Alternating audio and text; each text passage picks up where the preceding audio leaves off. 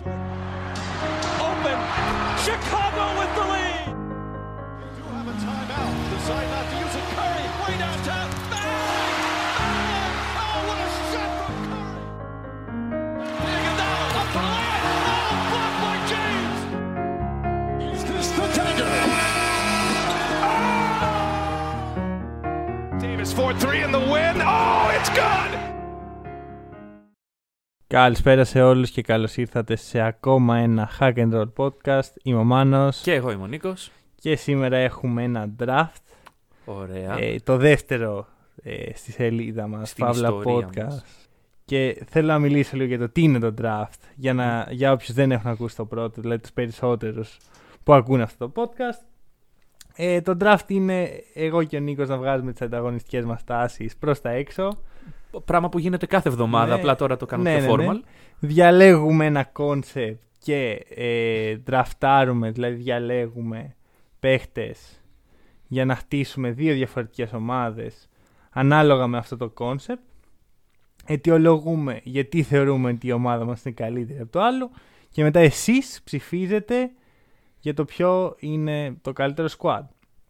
Αυτή τη βδομάδα τι έχουμε; Έχουμε να παρουσιάσουμε, να ντραφτάρουμε μάλλον, τους καλύτερους παίκτες στην ιστορία του NBA που δεν έχουν κατακτήσει δαχτυλίδι. Ε, είναι πολλοί ε, και είναι και σε διαφορετικές εποχές. Δεν θα αναφερθούμε σε παίκτες που παίζουν αυτή την περίοδο. Π.χ. ο James Harden δεν έχει δαχτυλίδι, ναι, το ξέρουμε και ούτε θα πάρει, αλλά θα τον αναφέρουμε σε Ουφ. 10 χρόνια που θα αποσυρθεί. Κάτσε λίγο ρε. Αλλά τέλος πάντων και θα πάει κάπως ότι θα ξεκινήσουμε, θα ντραφτάρουμε με snake draft, δηλαδή διαλέγω πρώτος εγώ, τα επόμενα δύο είναι του Μάνου, μετά εγώ πάλι δύο φορές κτλ. κτλ. Ε, θα ντραφτάρουμε guards, forwards και έναν center, έτσι το... Ε, μ, ο τρόπος που γίνεται πλέον και στο All-Star Game. Στο All-Star Game είναι front Είναι front court και back court. Το όλο Αλλά δεν εμείς πειράζει. πιστεύουμε ακόμα στη θέση του center. Και βασικά τότε υπήρχαν ε, πολύ καλοί center θα αναφέρουμε. Ναι. Ε, Επίσης θα πω ότι δεν χρει... όσο τραφτάρουμε δεν χρειάζεται να τραφτάρουμε συγκεκριμένη θέση. Διαλέγει αυτός που διαλέγει παίχτη ποια θέση θα πάρει. Ακριβώς. Αλλά πρέπει η ομάδα του να καταλήγει σε αυτό που είπαμε. 2-2 Μμμ. και 1. Και υπάρχει και το wildcard το οποίο είναι. κα- μπορεί να είναι οτιδήποτε. Είναι αυτό που. ας πούμε το κερασάκι στην τούρτα στην ομάδα κάποιου που θέλει να αποφασίσει την. Ακριβώς. Με, με ένα ε, story από πίσω, δηλαδή γιατί επέλεξε Ναι, αυτόν ναι, τάδε, ναι. επιλέγουμε και wildcard. Ε, και ζητάμε να ψηφίσετε αντικειμενικά και όχι με βάση τη συμπάθεια. Δεν ξέρω δηλαδή, τώρα. εντάξει, όσοι είναι Laker fans, ας πούμε, σήμερα, Ναι. εντάξει, δεν είναι καλό να μ, ψηφίσετε ένα Celtic Η, fan. η ιδέα είναι να ψηφίσετε με βάση τα επιχειρήματά μας και όχι με βάση το ποια ομάδα σας αρέσει. Γενικά οι παίχτες που διαλέξαμε, γιατί έτσι θα διαλέγαμε όλοι τον Τι, Kobe Bryant σε ναι. κάθε draft. Ε, να πούμε ότι έχει το πρώτο pick. Έχω και το πρώτο pick. Στο τελευταίο draft είχαμε υποσχεθεί κάτι το οποίο δεν έγινε ποτέ. Απολογήσου γι' αυτό. Είχαμε πει ότι θα, θα κανονίσουμε το πρώτο pick με έναν αγώνα του K. Το ξεχάσαμε, το, θυμ- το θυμηθήκαμε τελευταία στιγμή και δεν μπορούσαμε να το υλοποιήσουμε. Οπότε θα πάρει το πρώτο pick ο χαμένος του προηγούμενου draft. Βασικά θα πούμε ότι θα το πάρω επειδή ξέραμε ότι θα κέρδιζα στο 2K, οπότε δεν χρειάζεται καν να παίξουμε. Α, αυτό είναι το πρόβλημα. και για να μην μου πάρει το πρώτο Όπως pick, ήξερες ότι θα κέρδισες και στο συνεχίσω. προηγούμενο draft. συνεχίζουμε λοιπόν. Ε, πρώτο pick. Ε, μ, Πας τόσο κατευθείαν έτσι. Όχι, λοιπόν, καλώς ήρθατε για άλλη μια φορά στο Hack and Όχι, Roll. εγώ ήθελα Τι; να πω ρε παιδί μου λίγο το εξής. Με ποια. Ε, βασικά, ξέρεις κάτι. Ξεκίνα το πρώτο pick και μετά θα μιλήσω. Ωραία, να πω κι εγώ κάτι, γιατί όντως θέλω Ναι, να πω ναι. κάτι πριν το πρώτο pick. Ε, γενικά, πολλοί από αυτούς τους παίκτες που θα αναφερθούν σήμερα πιστεύω ότι έχουν δημιουργηθεί οι θρύλοι τους και το ότι δεν πήραν δαχτυλίδι, αλλά είναι τόσο παιχταράδες, Ναι. από την ύπαρξη ενός κυρίου ο οποίος είχε πάει και είχε σαρώσει τα 90s. Τον Michael Jordan εννοείς. Ε, νομίζω ότι αυτόν εννοώ. Εν μέρει συμφωνώ. Θα δούμε. Εν θα μέρει, δούμε. εν μέρει. Οκ. Εν μέρει. Και θα το αναφέρω πολλές φορές, αλλά και το πρώτο μου pick είναι από αυτή την περίοδο. Μμμ. Ε, με το πρώτο pick λοιπόν διαλέγω τον Karl Malone, OK. ο οποίος είναι forward. Ε, και αν το σκεφτείς είναι από τους λίγους παίκτες των 90s που δεν Γιατί... Βλέπω το Μανώλη να σβήνει από τις σημειώσεις του παίκτη. Εντάξει, είναι, μιλάμε για draft. Οκ, Άμα δεν οκ. έχεις έτσι το τευτέρι σου να γράψεις Ωραία. τις σημειώσεις σου. Okay. Ε, μ, λοιπόν, είναι από τους λίγους που δεν τον σκέπασε η κυριαρχία του Τζόρνταν. Δηλαδή, δεν τον κέρδισε δύο τον φορές. κέρδισε πολλές φορές. Δεν είναι αυτό το νόημα. Αλλά ε, βγήκε δύο φορές MVP της Λίγκας. Ε, έπαιξε σε δύο σειρές τελικών με τον Τζόρνταν. Ε, Μμμ. οι περισσότεροι έχουμε δει πώς πήγε αυτό. Για όσους δεν έχουν δει, αναφορά στο Last Dance. Ε, και αφού ο Καρλ Μαλόν τέλος πάντων απογοητεύτηκε από αυτή την κατάσταση, ε, να πούμε ότι στους τελικούς έπαιζε πολύ καλά. Είχε μέσο όρο 24 spots, 10, lib- 10 rebound. Αλλά καταλαβαίνετε. Ε, αφού απογοητεύτηκε από αυτή την κατάσταση το 2004, όντας 40 χρονών, λέει: Πού στα διάλογα να, πά- να πάρω πρωτάθλημα, στους Lakers. Πήγε στους Lakers του Κόμπι και του Σακ. Φτάσανε στους τελικούς οι Lakers, αλλά χάσανε από τους Pistons.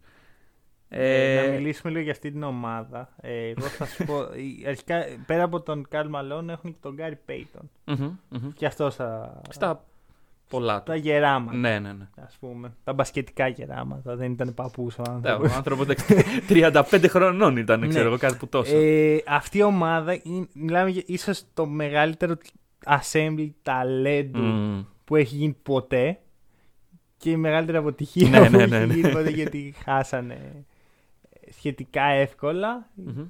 Αυτό ήθελα να, να αναφερθώ στο γεγονός ότι υπήρχε τόσο πολύ ταλέντο στους Lakers. OK.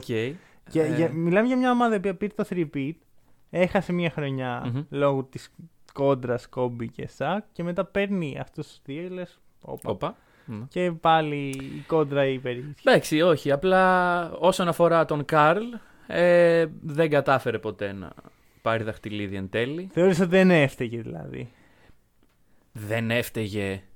Εντάξει, δεν μπορείς να το πεις αυτό. Ναι. Δηλαδή, έχω έναν παίκτη στη λίστα μου που legit δεν έφταιγε. Οκ. Ε, ο Καρλ Μαλόν. Ωραία. Εγώ Εντάξει. θεωρώ ότι ο Καρλ Μαλόν. Αρχικά με έβγαλες από μια δύσκολη θέση. Οκ.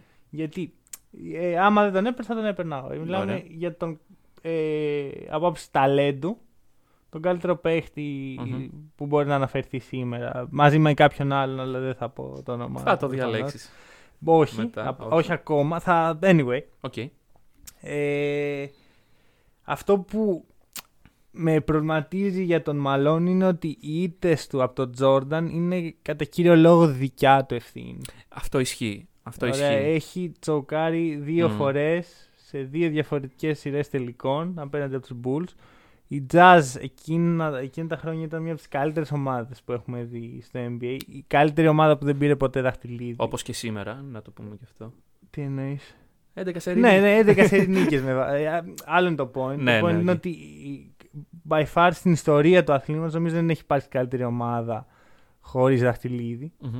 Ε, και ο Καρλ Μαλόν πιστεύω ότι είναι ο κύριος υπεύθυνος. Αν και είναι, είναι ο υπεύθυνος που είναι τόσο καλή αυτή η ομάδα, είναι και ο υπεύθυνος που δεν κάνει το βήμα παραπάνω. Οκ, το βλέπω αυτό. Ε, δεν μπορώ να διαφωνήσω με αυτό γιατί γεγονότα είναι αυτά, δηλαδή Μμμ. δεν.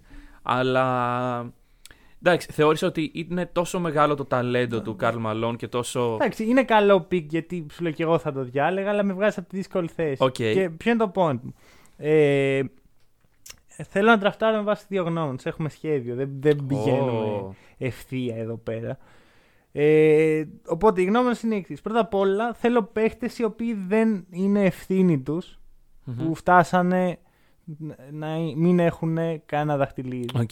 Ωραία. Και ο Καρλ Μαλόν θα δυσκολεύομαι πάρα πολύ να επιχειρηματολογήσω γιατί τον διάλεξα. Δηλαδή θα- είναι εύκολο γιατί είναι ο Καρλ Μαλόν και ο παιχταράς, αλλά είναι ένας από τους χειρότερους ανθρώπους που έχει περάσει ποτέ από τα γήπεδα του NBA σαν άνθρωπος και Ναι. είναι και έχει φέρει ευθύνη, φέρει ευθύνη και του Οκ. το καταλογεί. Οκ, το βλέπω, το βλέπω. Ε, ο άλλος νόμος είναι ότι θέλω μια ομάδα να ταιριάζει έτσι σαν σχήμα. Δεν μπορώ να βάλω πέντε νοματέους και να πω αυτή είναι η ομάδα μου. Θέλω να μπορώ να κατεβάσω αυτή την πεντάδα σε παιχνίδι και να νιώθω ασφαλής. Μεταξύ μας, αν τους κατέβαζες όλους, όποιον και να διαλέξει αυτή τη στιγμή, αν τους κατέβαζες όλους Ε, στο prime τους. Ε, καλά, ο Καρλ θα Μαλόν, ας κέρδιζες πούμε, πράγματα. είναι ένα τεσάρι χωρίς ε, περιφερειακό σουτ.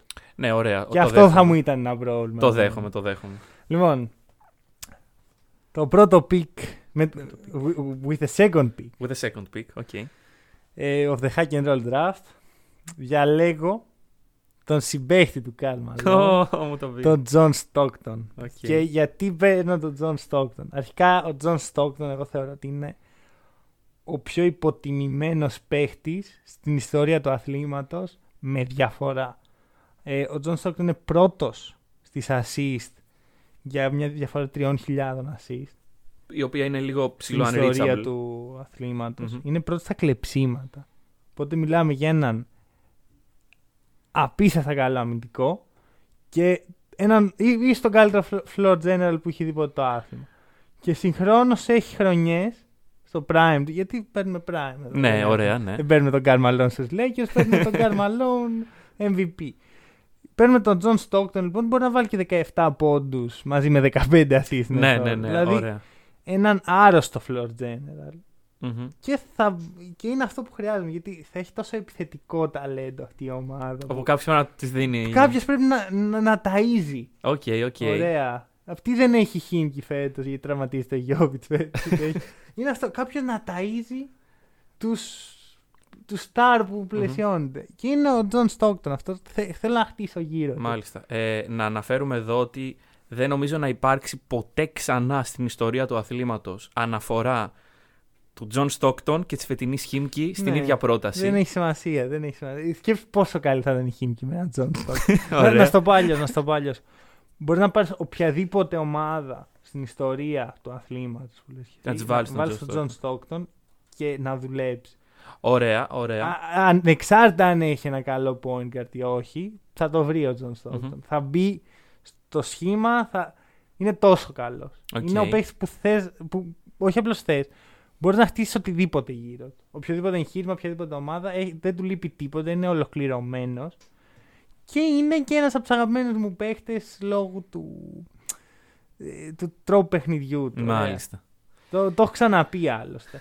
Ναι, έχεις Αυτό. ξανά αναφερθεί. Οπότε, Κοίταξε, δεν- επειδή ξέρω τι, τι ήθελες να κάνεις με τον Καλ Μαλόν, δεν θα γίνει αυτό. με φέρνεις λοιπόν σε δύσκολη θέση καθώς επιλέγεις έναν παίκτη από την ίδια ομάδα, την ίδια εποχή, ε, τον ίδιο μόχθο που επέλεξα τον Καρl Μμμ. Malone. Ε, να πούμε ότι ο Τζον Στόκτον δεν έχει ούτε MVP award. Ναι, ναι. ναι. Ε, τα, τα σήκωνε ο Malone. τα σήκωνε ο Τον Malone. τάιζε ο Στόκτον. Αυτό ναι, είναι το τον θέμα. τάιζε, αλλά ποιος έτρωγε εν τέλει, ο Μαλόν. Ναι, συμφωνώ. Κοίτα, μπορείς να πεις ότι από άποψη ταλέντου είναι Μμμ. καλύτερος ο Μαλόν. Ναι. Ε, τουλάχιστον επιθετικού. Εγώ θα σου πω ότι ο, εντάξει, και αμυντικός ε, τρομερός είναι ο Μαλόν. Έτσι, μην, ε, δεν είπα ποτέ κάτι. Το αντίθετο. Ε, αλλά θεωρώ ότι ο Στόκτον δουλεύει καλύτερα χωρίς τον Μαλόν από ότι ο Μαλόν χωρίς τον Στόκτον. Μπορεί αυτό. Και θεωρώ ότι η υποτίμηση. Γιατί μιλάμε για ένα, ένα αλτρουιστή παίχτη. Μμμ, λέει μμμ. θα κάνω πίσω. Θα είσαι εσύ καλό νούμερο ένα. Ε, και συγχρόνως και η υποτίμηση των guards εκείνη την εποχή. Γιατί ήταν ε, Ναι, η εποχή ωραία, των ναι. ψηλών. Οκ. Ένα τεσσάρι σαν τον Μαλόν ήταν πιο εύκολο να πάρει επιθέσεις και να τον τροφοδοτήσεις. Μμμ. Ε, στο σημερινό NBA δεν θα ίσχυε αυτό. Ναι, εντάξει, στο σημερινό NBA δεν μπορούμε να πούμε ότι το παιχνίδι του Μαλόν δεν θα τέριαζε. Είμαι σίγουρος ότι θα τέριαζε. Πιθανό ή θα, ή θα πήγαινε προς το 5 Μμμ, Ή- ναι. Θα έφτιανε το περιφερειακό τους. Γιατί Ναι, ναι, μιλάμε ναι. για δύο παίχτε που έχουν δουλέψει άπειρες ώρες και φαίνεται και στο πόσο γυμνασμένοι Μμμ. είναι και στο πόσο διάρκεια είχαν. Δηλαδή, τελευταία χρονιά ε, των τελικών των Bulls που παίζουν με τους Jazz, ο Μαλόν και στο είναι 35 και 36. Ναι, Δεν Ναι, είναι ναι, ε, πιτσιρίκια. ακριβώς. Και παρόλα αυτά φτάνουν στο σημείο να. Αυτό. Αυτή Αυτό. την πονεμένη ιστορία. Ε, λοιπόν, συνεχίζεις με το τρίτο σου pick. Τώρα η αλήθεια είναι ότι έχω ένα μικρό δίλημμα. Ωραία. Ωραία.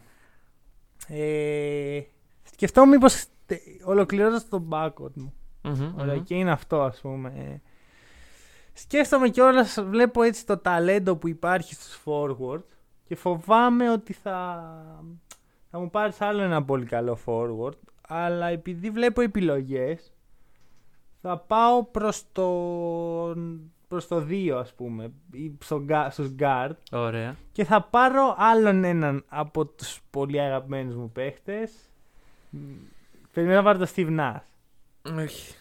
Πάρω το Reggie Miller Η φάτσα του παιδιά. του πήρα το, τη βεντέτα. Και αυτό φοβήθηκα. Ότι θες να μου πάρεις τη δικιά μου βεντέτα. Γιατί ο, ο Ρέτζι Μίλλερ και ο Τζον Στόκτον θα, θα ήθελα να τους κάνω draft κάθε φορά. Κοίτα, μπορεί να μην ήταν το επόμενο pick. Ναι. Δηλαδή, δεν θα διάλεγα με το τέταρτο τον Ρέτζι Μίλλερ. Θα το διάλεγα με το, πέμπ- με το πέμπτο. Δηλαδή, Ε, άρα δεν θα, έχεις ευκαιρία. Ναι, Ναι, δεν θα έχεις οπότε ευκαιρία. έκανα πολύ σωστή. Γιατί Οκ. θα, θα έπεφτα να πεθάνω άμα δεν έπαιρνα το Ρέτζι Μίλλερ. Γιατί Ρέτζι Μίλλερ. Πρώτα απ' όλα. Ε, choke sign, τα σχετικά. Μιλάμε Ωραία. για έναν από τους πιο elite trash talkers που έχει δει ποτέ αυτό το άθλημα. Ε, το οποίο εγώ το σέβομαι άπειρα. Μμμ. Δεύτερον, μιλάμε για ένα παίχτη που όχι μόνο δεν έφταιγε, αλλά πραγματικά τον λυπάται η ψυχή μου που βρέθηκε ξανά και ξανά σε ομάδες των Pacers, δεν έφυγε ποτέ. Ε, προσπάθησε κα- ξανά rebuilding, ξανά rebuilding γύρω του μέχρι και στα 40 του. Ναι, οι ναι, Pacers ναι. είχαν χτίσει μια σοβαρή ομάδα, αλλά όχι όσο θα έπρεπε. Και τη χρονιά που είναι, είναι νομίζω η τελευταία του Μίλλερ στους, ε, στους Pacers που υπάρχει ένα πολύ εντυπωσιακό ρόστερ με Ρον Αρτέστ και Ζερμένο Νίλ μέσα. Ε, γίνεται το Μάλας Αντεπάλας. Ε, τώρα νιώθω λίγο σαν το storyteller που Ναι, λέω ναι, ναι, ναι, ναι. τις παλιές Εντάξει, ιστορίες. σήμερα είναι επεισόδιο Ναι, storytelling. είναι πιο, δεν ναι, είναι πιο ναι. retro ας πούμε επεισόδιο. Μμμ. Ε, το Μάλας Αντεπάλας, ε, για όποιον δεν ξέρει τι είναι, πολύ σύντομα, θα- σίγουρα θα ξαναμιλήσουμε σε podcast, αλλά πολύ σύντομα παίζουν οι Pacers με τους Pistons, οι Pacers νικάνε, οι Pistons είναι έτσι λίγο εκνευρισμένοι, γίνεται ένας ε, τζετζελές, ένας, ο, ο, ο Ρον Αρτές πάει και ξαπλώνει Ξέρετε, για να μην πάρει κάποιο, κάποια ποινή ή Μμμ. κάποια, κάποιο ejection, πάει και ξαπλώνει στο announcer table, κάποιος πετάει ένα αναψυκτικό και ο Ρόνα Τεστ βλέπει κόκκινο, γίνεται τάβρος, αρχίζει να κυνηγάει ε, φ- ε, fans και να τους δείρει. Δέρνει ένα τύπο που τελικά δεν ήταν αυτός που πέταξε το αναψυκτικό. Γενικώς ένα μπάχαλο. Ή γκουγκλάρετε ή περιμένετε να κάνουμε podcast αφιερωμένο Για μόνο σε ναι, αυτό. γιατί ξέρετε πόσο μας αρέσει το ξύλο εδώ. Ναι, πέρα. εντάξει, μιλάμε ίσως για την πιο ακραία Ναι. φάση ξύλου στην ιστορία του NBA. Ε, το οποίο είναι αυτό που καταδίκασε τους Pacers καθώς δέχτηκαν πάρα πολλές ποινές, πάρα πολύ... Μιλάμε για μια ομάδα σκληρή. Τα ονόματα από μόνο, μιλάνε από μόνα τους. Ρέτζι Μίλλερ. Ρον Αρτέστ, ναι, είναι- ναι, ο ναι, Ρέτζι οκ. Μίλλερ είναι ο ήσυχος της Ναι. παρέας. Όντως, όταν φτάνει σε μια ομάδα ο Ρέτζι Μίλλερ να είναι το καλό παιδί, ναι, ναι. τότε αυτή η Ακριβώς. ομάδα είναι λίγο. Παρ' όλα αυτά, ο Ρέτζι Μίλλερ έκανε μια απίστευτη καριέρα. Οκ. Ένα- ε, ο- ο δεύτερος καλύτερος σουτέρ στην ιστορία του αθλήματος. Ε, θα έλεγα τρίτος, αλλά να είμαι ειλικρινής, δεν είμαι τόσο μεγάλος φαν του Ray Allen. Οκ, ναι. Ε, και εντάξει, δεν θα μπορούσε να λείπει ένας knockdown σουτέρ από, τη, από το squad μου. Από τη δικιά σου την ομάδα σίγουρα δεν θα μπορούσε Οπότε να έχω συμπληρώσει τον backcourt και είναι ο, Μα- ο Stockton και ο Miller. Δύο παίχτε που δεν ταράζουν τα νερά. λείπει. Μμμ. Αλλά είπαμε ότι θέλουμε να χτί- να- μια ισορροπία. Να χτίσουμε ένα ωραίο, μια ωραία πεντάδα που είναι- να είναι ανταγωνιστική Οκ. και να μην είναι απλώς flashy με τα ονόματα που Οκ. συμμετέχουν. Ε, α- αντικρούουμε το εξής. Μμ. Ε, φτάνει στους τελικούς το 2000 απέναντι στους Lakers και στο πρώτο παιχνίδι της σειράς έχει ένα στα 16 σουτ. Αυτό το πράγμα ε, οδηγεί στο να ψιλοχοντροχαθεί η σειρά. Δεν σου λέω ότι ευθύνεται, σου λέω ότι όταν του δόθηκε η σκηνή, δεν αντιλέγω ότι ο Reggie Miller είναι υπερπαίκτης και μας έχει χαρίσει και στιγμές όπως το choke sign και τα σχετικά Ναι. που ε, για εμάς που κοροϊδεύουμε τους Knicks είναι βούτυρο στο ψωμί μας ας πούμε. Ε, αλλά λόγω αυτής της ε, εμφάνισης, αυ- αυτό είναι το μόνο που μπορώ να αντιθέσω απέναντι στο, Το θεωρείς Στον δηλαδή Reggie Miller. ευθύνη του που χάθηκαν εκείνη τελική; Όχι, θεωρώ ευθύνη του ότι δεν μπορείς να πηγαίνεις στο πρώτο παιχνίδι των τελικών που τόσο έχεις μοχθήσει για να πας όλη την καριέρα και να βάζεις ένα στα 16 σου. Άρα είναι ο πρώτος space στην ιστορία του αθλήματος Σίγουρα που, κα- όχι. που κα- κάνει ένα κακό παιχνίδι. Είναι ο πρώτος παίκτης που λες που κάνει ένα κακό παιχνίδι, που ντραφτάρεις. Οπότε. Εντάξει, θέλ... περίμενε, περίμενε. Αν θες να μιλήσουμε για chokes, γιατί θα μπορούσα να αναφέρω το γεγονός ότι ο Καρl Malone είναι ο λόγος που το The Shot του Jordan συνέβη. Ναι. Να θυμίσουμε ποιος χάνει την μπάλα. Ναι, σε οκ, εκείνη- οκ. πριν γίνει. Δηλαδή δεν συγκρίνεται καν. Θεωρώ. Κοίταξε. Μιλάμε. Περίμενε, περίμενε. περίμενε. Ναι, συγγνώμη. Ε, οι Pacers εκείνη τη χρονιά έχουν ένα roster όχι ε, εντυπωσιακό. Με πρώτο σκόρερ το Jalen Rose. Ναι. Ξέρουμε ποιος είναι ο Jalen Rose; Όχι. Ε, αυτό είναι το πόνο. Ε, εγώ ξέρω. Θέλω να Οκ. πω ότι. Λοιπόν. Ε, δεν μπορώ να σου θέσω ότι στο τραπέζι ότι ο Ρέτζι Μίλλερ είναι ο λόγος που οι Pacers χάνουν. Δηλαδή παίζουν δεν λέω με αυτό. μία από τις μεγαλύτερες δυναστείες που έχει δει το σύγχρονο NBA. Δηλαδή, μου φαίνεται λάθος. Εντάξει, θα μου πεις και ο Μαλόν με ποιον έπαιζε. Απλώς ο Μαλόν είχε μια ομάδα στο επίπεδο των Bulls. Μμμ, μμμ. Ο Ρέτζι Μίλλερ είχε δυο- μια ομάδα δύο σκαλιά πιο κάτω. Ναι, Δηλαδή, ωραία. αντικειμενικά, αν θέλω να το δούμε, ο Ρέτζι Μίλλερ σε ένα παιχνίδι ο, ο τρίτος καλύτερος παίχτης. Μμ. Ούτε καν ο δεύτερο. Να πεις ότι κοντράρεται με τον Κόμπι και χάνει από το Σακ. Κοντράρεται με τον Κόμπι, ό,τι αλλά ο Κόμπι ακόμα και τότε. Έχει τον Σακ. Είναι, όχι, είναι καλύτερος παίχτη. Ναι, είναι, είναι και καλύτερος παίκτης. Οκ, Δηλαδή- το δέχομαι. Και αντί να είσαι ένα supporting cast γύρω από τον Μίλλερ, δεν έχεις. Μμμ. Είναι ο Μίλλερ. Και να πούμε πόσο δύσκολο είναι να ηγηθείς μιας ομάδας όντας ένας σουτέρ. Δηλαδή είναι ένας off-ball, specialist off-ball και, σε, και μετά από τρίπλα γενικά είναι σουτέρ. Δηλαδή, πόσο σουτέρ τέτοιου τύπου ξέρεις που να έχουν ηγηθεί ομάδων. Αυτό, και ο Ρέτζι ναι. Μίλλερ δεν το έχει κάνει μία φορά. Το έχει κάνει ξανά και ξανά και ξανά και από ατυχία δεν έφτασε ποτέ στη, στη μεγάλη στιγμή. Κοίταξε, να δικαιολογηθώ να πω το εξής. Δεν κατηγορώ παίκτες ότι έχουν κάνει choke. Όλοι οι παίκτες που αναφέρουμε δεν έχουν πάρει δαχτυλίδι σήμερα. Όλοι οι παίκτες που αναφέρουμε σήμερα δεν έχουν πάρει δαχτυλίδι. Το οποίο είναι δείγμα ενός ΑΒ choke.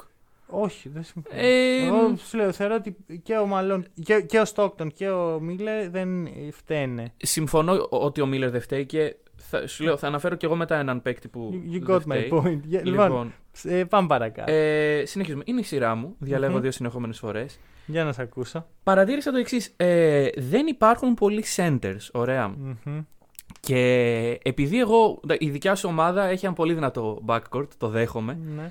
Ε, Τι να χτίσει τη. θέλω να χτίσω το frontcourt για να σε χτυπήσω Ωραία. εκεί. Patrick Ewing είναι το Οκ. επόμενο pick ε, στη θέση του center. Πολύ ωραίο. Ε, παίκτης των Knicks. Ε, εντάξει, δεν έχω δει. δε- ό- όχι, δεν ζούσα, δεν υπήρχα σαν θεωρία εκείνη την εποχή.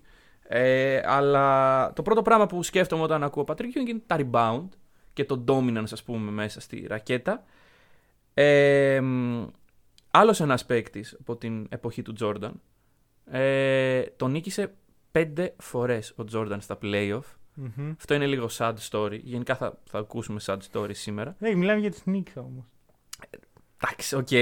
αυτό, λοιπόν. Ε, και εδώ θα σε προλάβω και θα σου δώσω πάσα για το επιχείρημα που θα κάνεις ότι αποσύρε το MJ, ωραία. Μμμ. Φτάνει τελικούς ο Patrick Ewing και βρίσκει απέναντί του τον Χακίμ Ολάζουον, Ναι. ο οποίος τον ψιλοεξαφανίζει. Ωραία. Αυτό, το, το είπες μόνο. Το χαι- είπα μόνος χαίρομαι μου. που Το είπα μόνος μόνος σου. μου. Αλλά θα σου πω, ποιο είναι το point μου. Επειδή δεν υπάρχουν πολλοί centers, θέλω έτσι νωρίς να κλειδώσω το πώς δεν θα χάνω rebound. Οκ. Αυτό. Κοίτα, στρατηγικά δεν μ' αρέσει η κίνησή σου. Δηλαδή, Οκ. όπως είδες, δεν την έκανα. Γιατί θεωρώ τον Patrick Ewing πάρα πολύ καλό παίχτη. Και πολύ, μου είναι πάρα πολύ συμπαθής, όπως μου είναι όλη εκείνη η ομάδα των Knicks. Ξέρεις ποιος σκοτώνει ξανά και ξανά εκείνη την ομάδα των Knicks; Ναι, Ο οκ, Reggie οκ, Miller. οκ.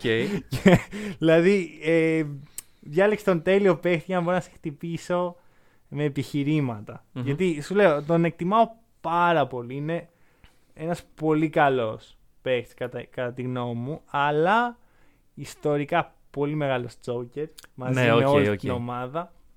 Ε, είναι αυτό που είπες, πάει στους τελικούς με τους Rockets και εκεί είναι ευθύνη του. Δεν είναι σαν τον Είναι ευθύνη Miller. του, είναι ευθύνη του. Δεν Το, είναι- το δέχομαι, το δέχομαι. Δεν είναι το δίδυμο Μίλλερ Τζέιλεν Ρόουζ, είναι όλη η ομάδα των Knicks στο peak της που φτάνει επιτέλους στην πηγή.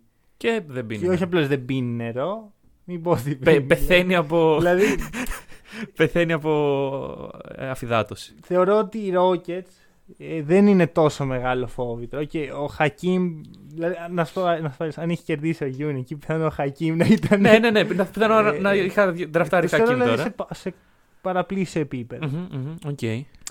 Αλλά ε, εκεί που μέτραγε ήταν ποιος ήταν ο ε, Ναι. dominant center.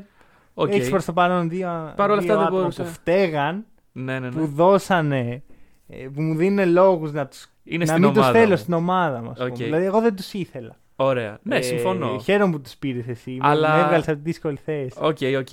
Ε, και επειδή ξαναδιαλέγω, έκανες ένα στρατηγικό λάθος. Για πες. Έκλεισες τους guard. Δεν έκανες και εσύ το ίδιο με τους center τώρα. Όχι, γιατί πρόσεξε με. Εγώ αυτή τη στιγμή ε, δεν θα διαλέξω guard.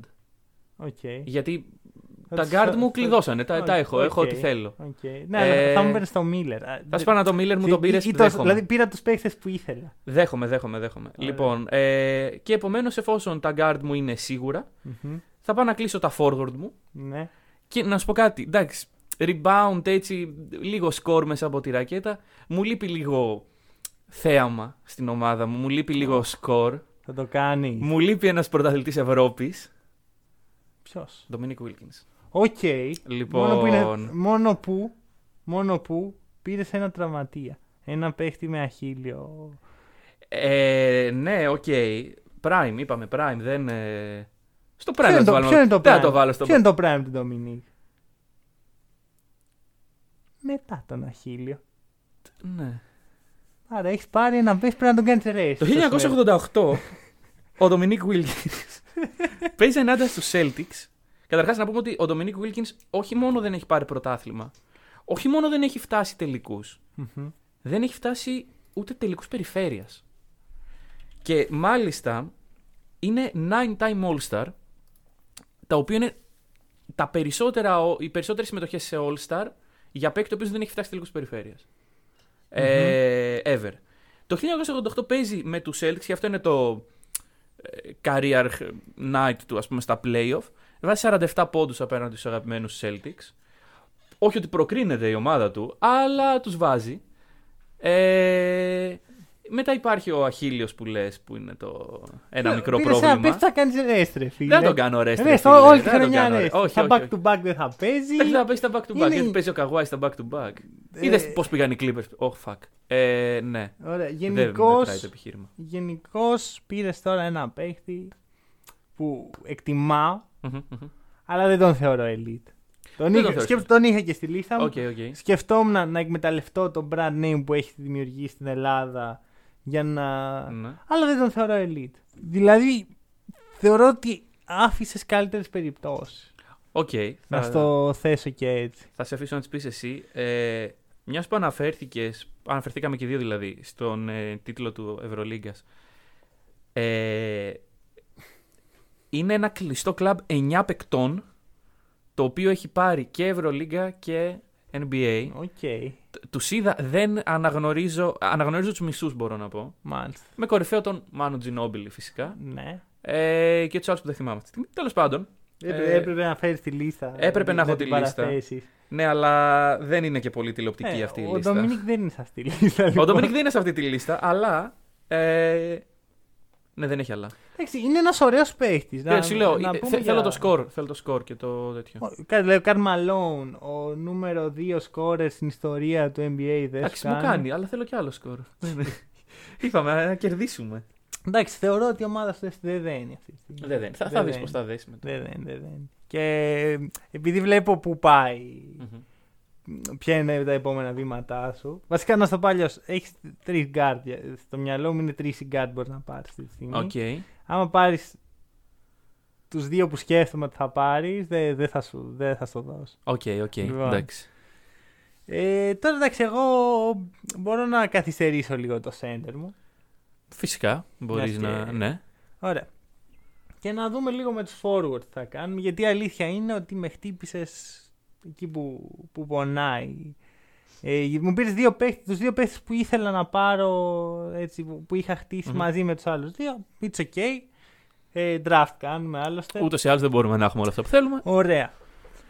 Ε, τώρα θα ρισκάρω ΟΚ. Πρέπει να ρισκάρεις σε κάτι τέτοιες περιπτώσεις και θα πάω με ένα παίχτη που πιθανόν να μου στερήσει τη νίκη σε αυτό το draft, αλλά θεωρώ ότι μιας και είμαστε και podcasters και θε- πρέπει να μαθαίνει και ο κόσμος τίποτα από εδώ.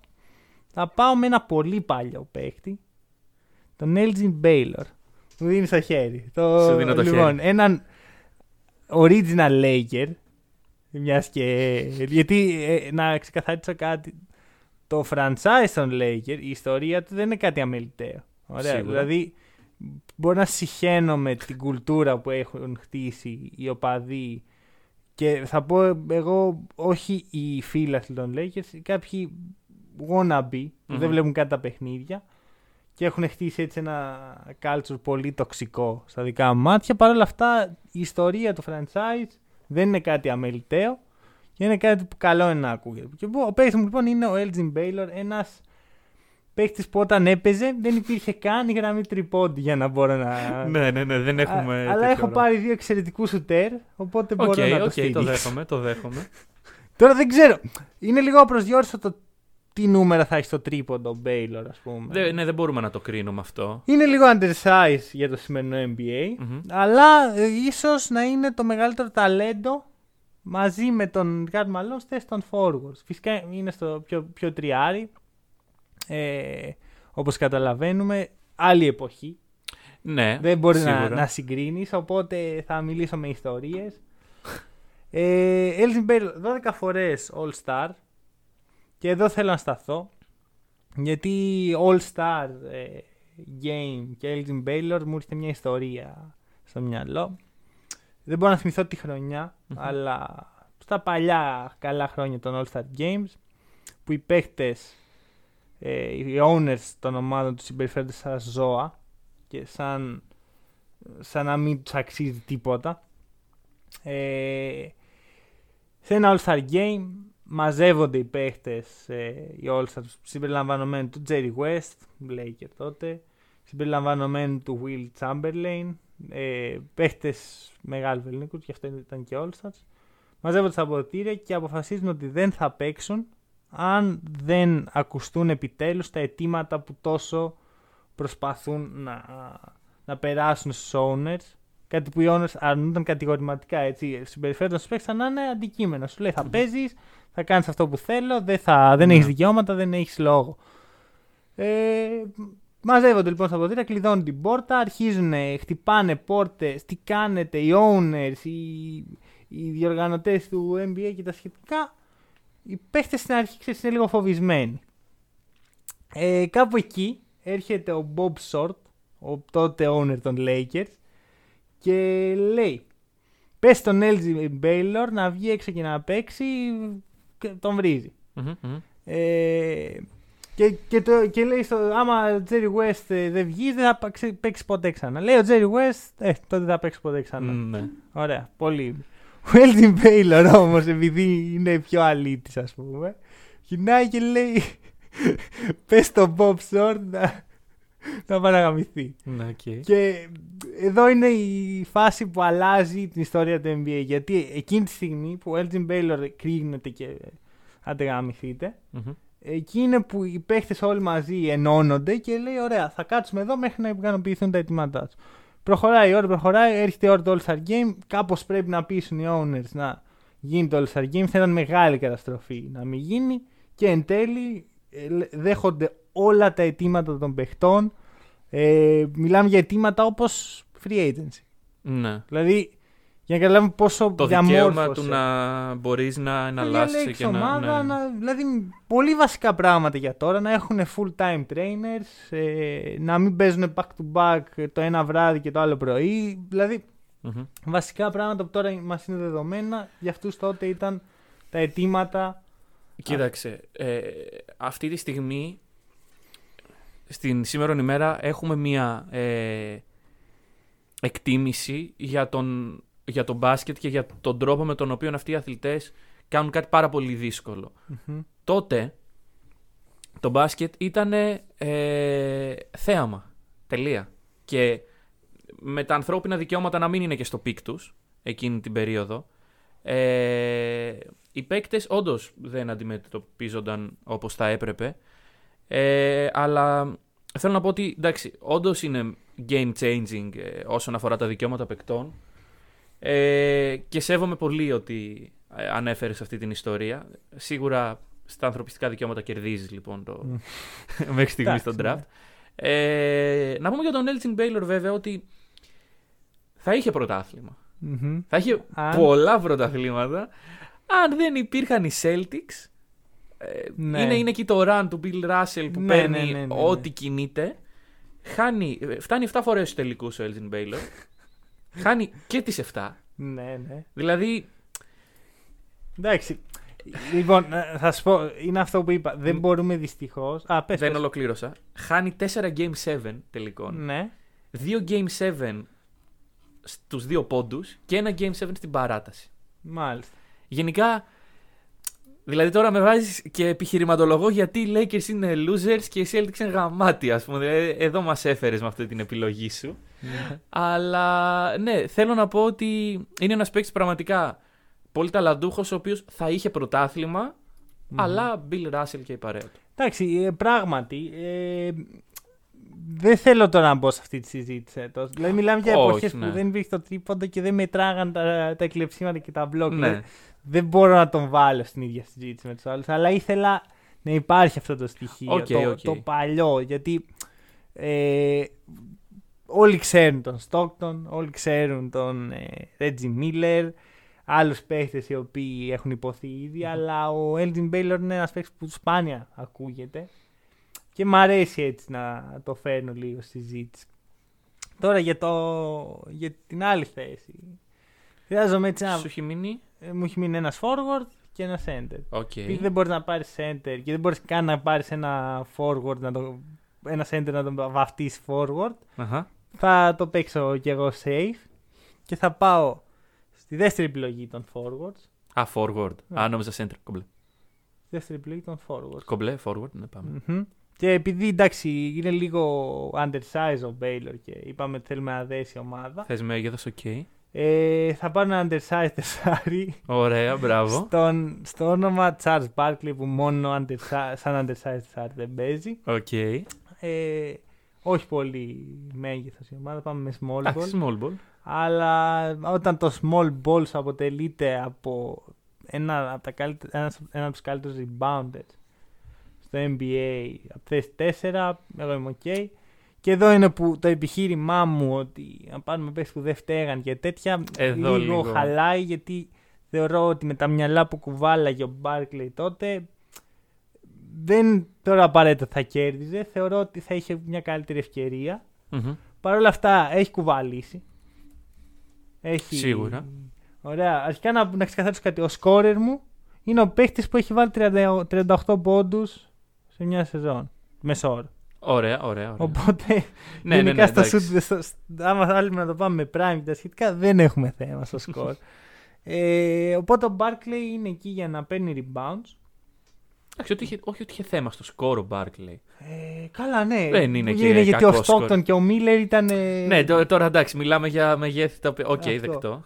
Ε, μ' αρέσει πάρα πολύ που έχω την ευκαιρία να πάρω τον Barkley και θα εξηγήσω σε λίγο γιατί όταν πάω στο πεντάρι μου.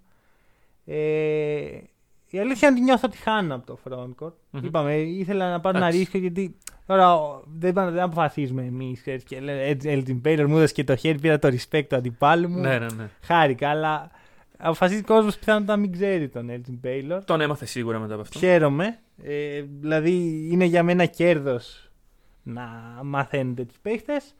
Δεν έχω κάτι παραπάνω από για τον Barkley. να είμαι Εντάξει, ειλικρινής. ε, σεβαστή επιλογή, ούτε εγώ έχω να αντικρούσω. Δηλαδή, εντάξει, οι περισσότεροι γνωρίζουν καλά τον Charles Barkley από την σήμερον ημέρα και την τωρινή δουλειά του, Μμμ. η οποία είναι ε, όχι σεβαστή από πολλούς. Ναι, από σένα όχι. Ε, δεν έχω αποφασίσει ακόμα, να σου πω την αλήθεια μου. Μάλιστα. Δε- δε- δεν είμαι σίγουρος. Εντάξει, αν παίκτη προφανώς και τον σέβομαι.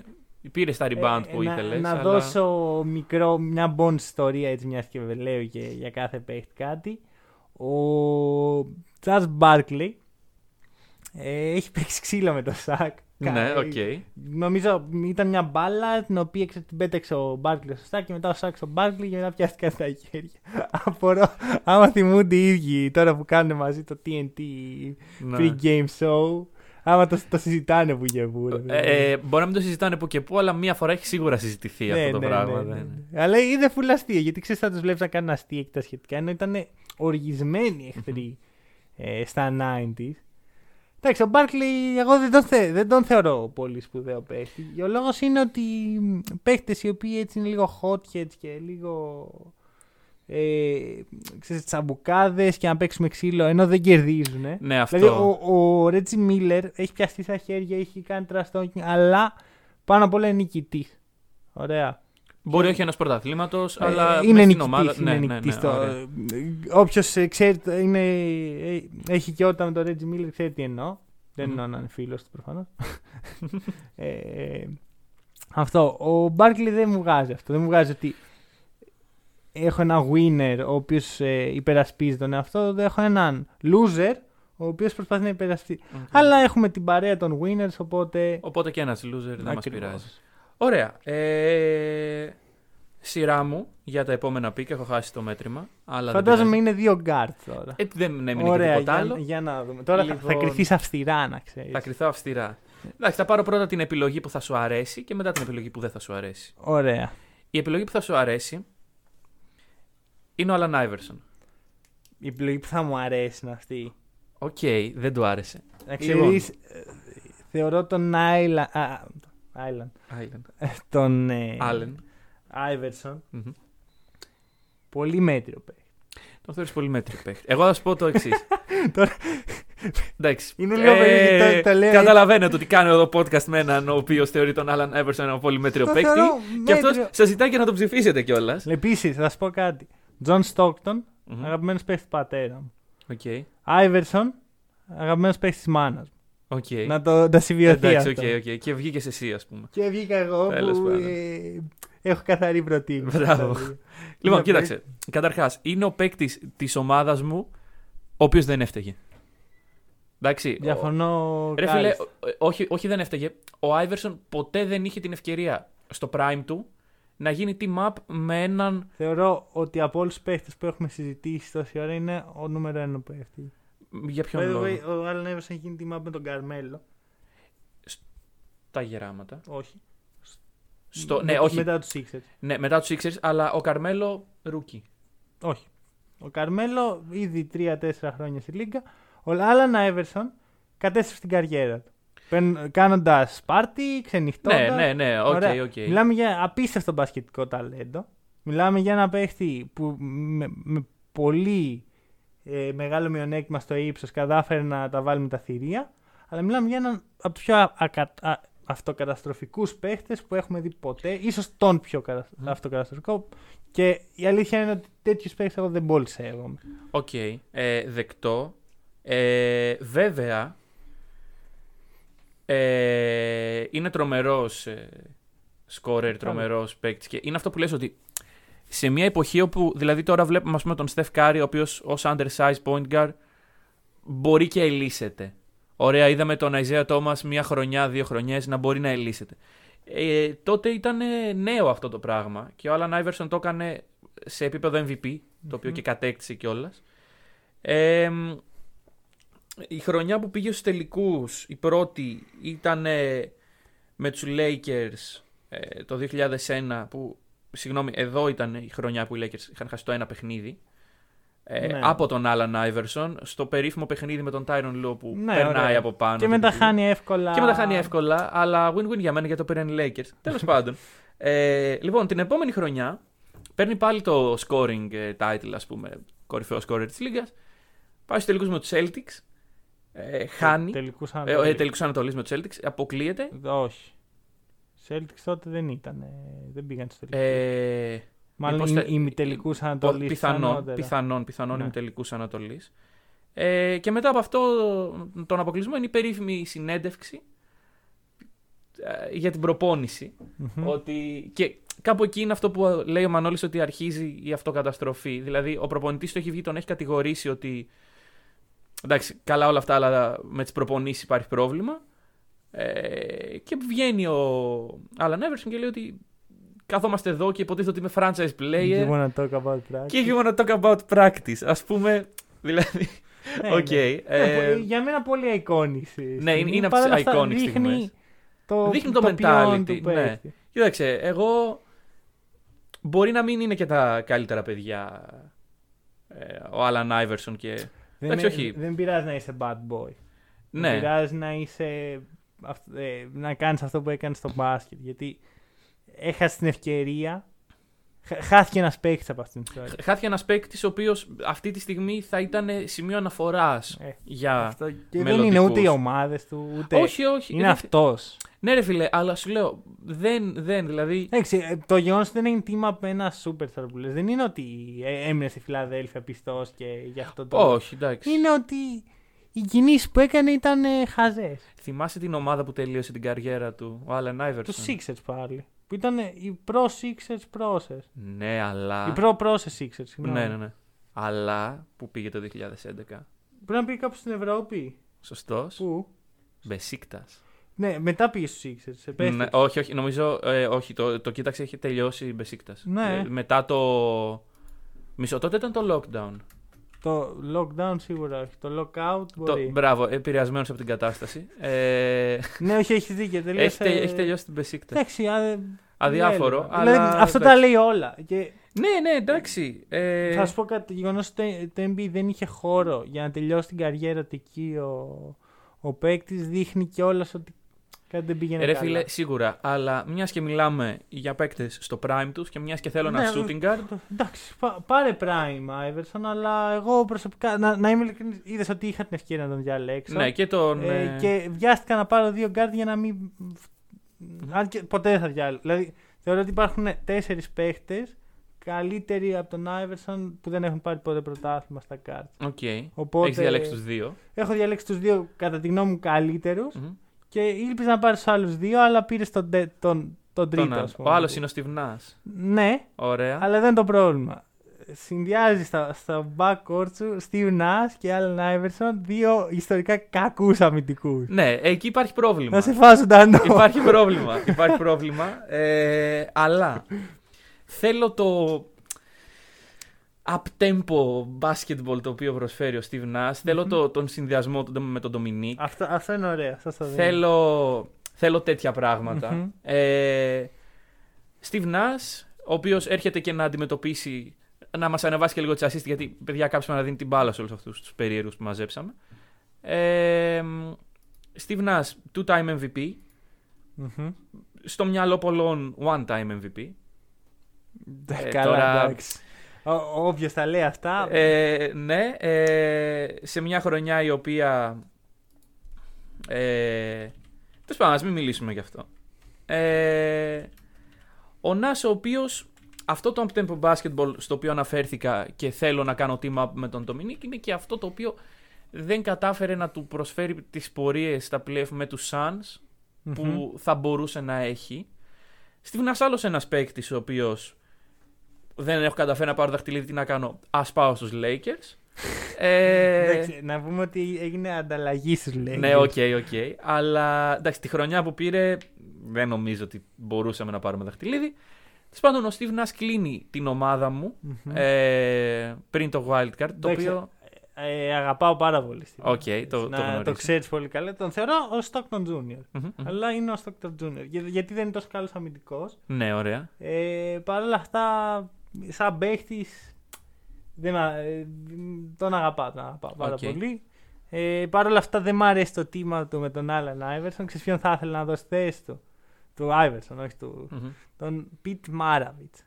Πιτ Μάραβιτς. Όποιος δεν ξέρει να ψάξει γιατί ε, αξίζει. Αξίζει πραγματικά και είναι και ε, ο πατέρας όλων αυτών των σουτέρ που βλέπουμε. Ο Ναι, πατέρας ναι. εννοώ. Αυτός, Ο μπασκετικός πατέρας. Ναι, ο... αυτός το ξεκίνησε. Αυτό είναι το σουτέρ που Οκ, βλέπουμε οκ. τώρα. Τώρα, ήρθε να κλείσω το center μου Αχα. και μετά να πάρω και. Και τη- διαλέξεις και το Ωραία. wildcard. Ναι. Ε, η αλήθεια είναι μου έχει αφήσει και στις δύο θέσεις τον παίχτη που ήθελα. Οκ. Ωραία. Κοίτα, αρχικά σκεφτόμουν πάρα πολύ σοβαρά να πάρω στο 5. Ε, Ντικέμπε Μουτόμπο. Δεν θα τον πάρεις. Όχι. Ήμουν σίγουρος. Υπάρχει λόγος. Κοίτα, ε, Μουτόμπο συμπαθητικός τα έχουμε πει κιόλα ναι, ναι. έτσι. Αλλά δεν είναι αυτό που ψάχνω αυτή τη στιγμή. Τι Ξέρεις ψάχνεις; Τι, τι δεν έχω. Τι δεν Ωραία. έχεις; Δεν έχω όσο σουτ θα ήθελα. Sure, οκ. Και δεν έχω ένα δεύτερο playmaker.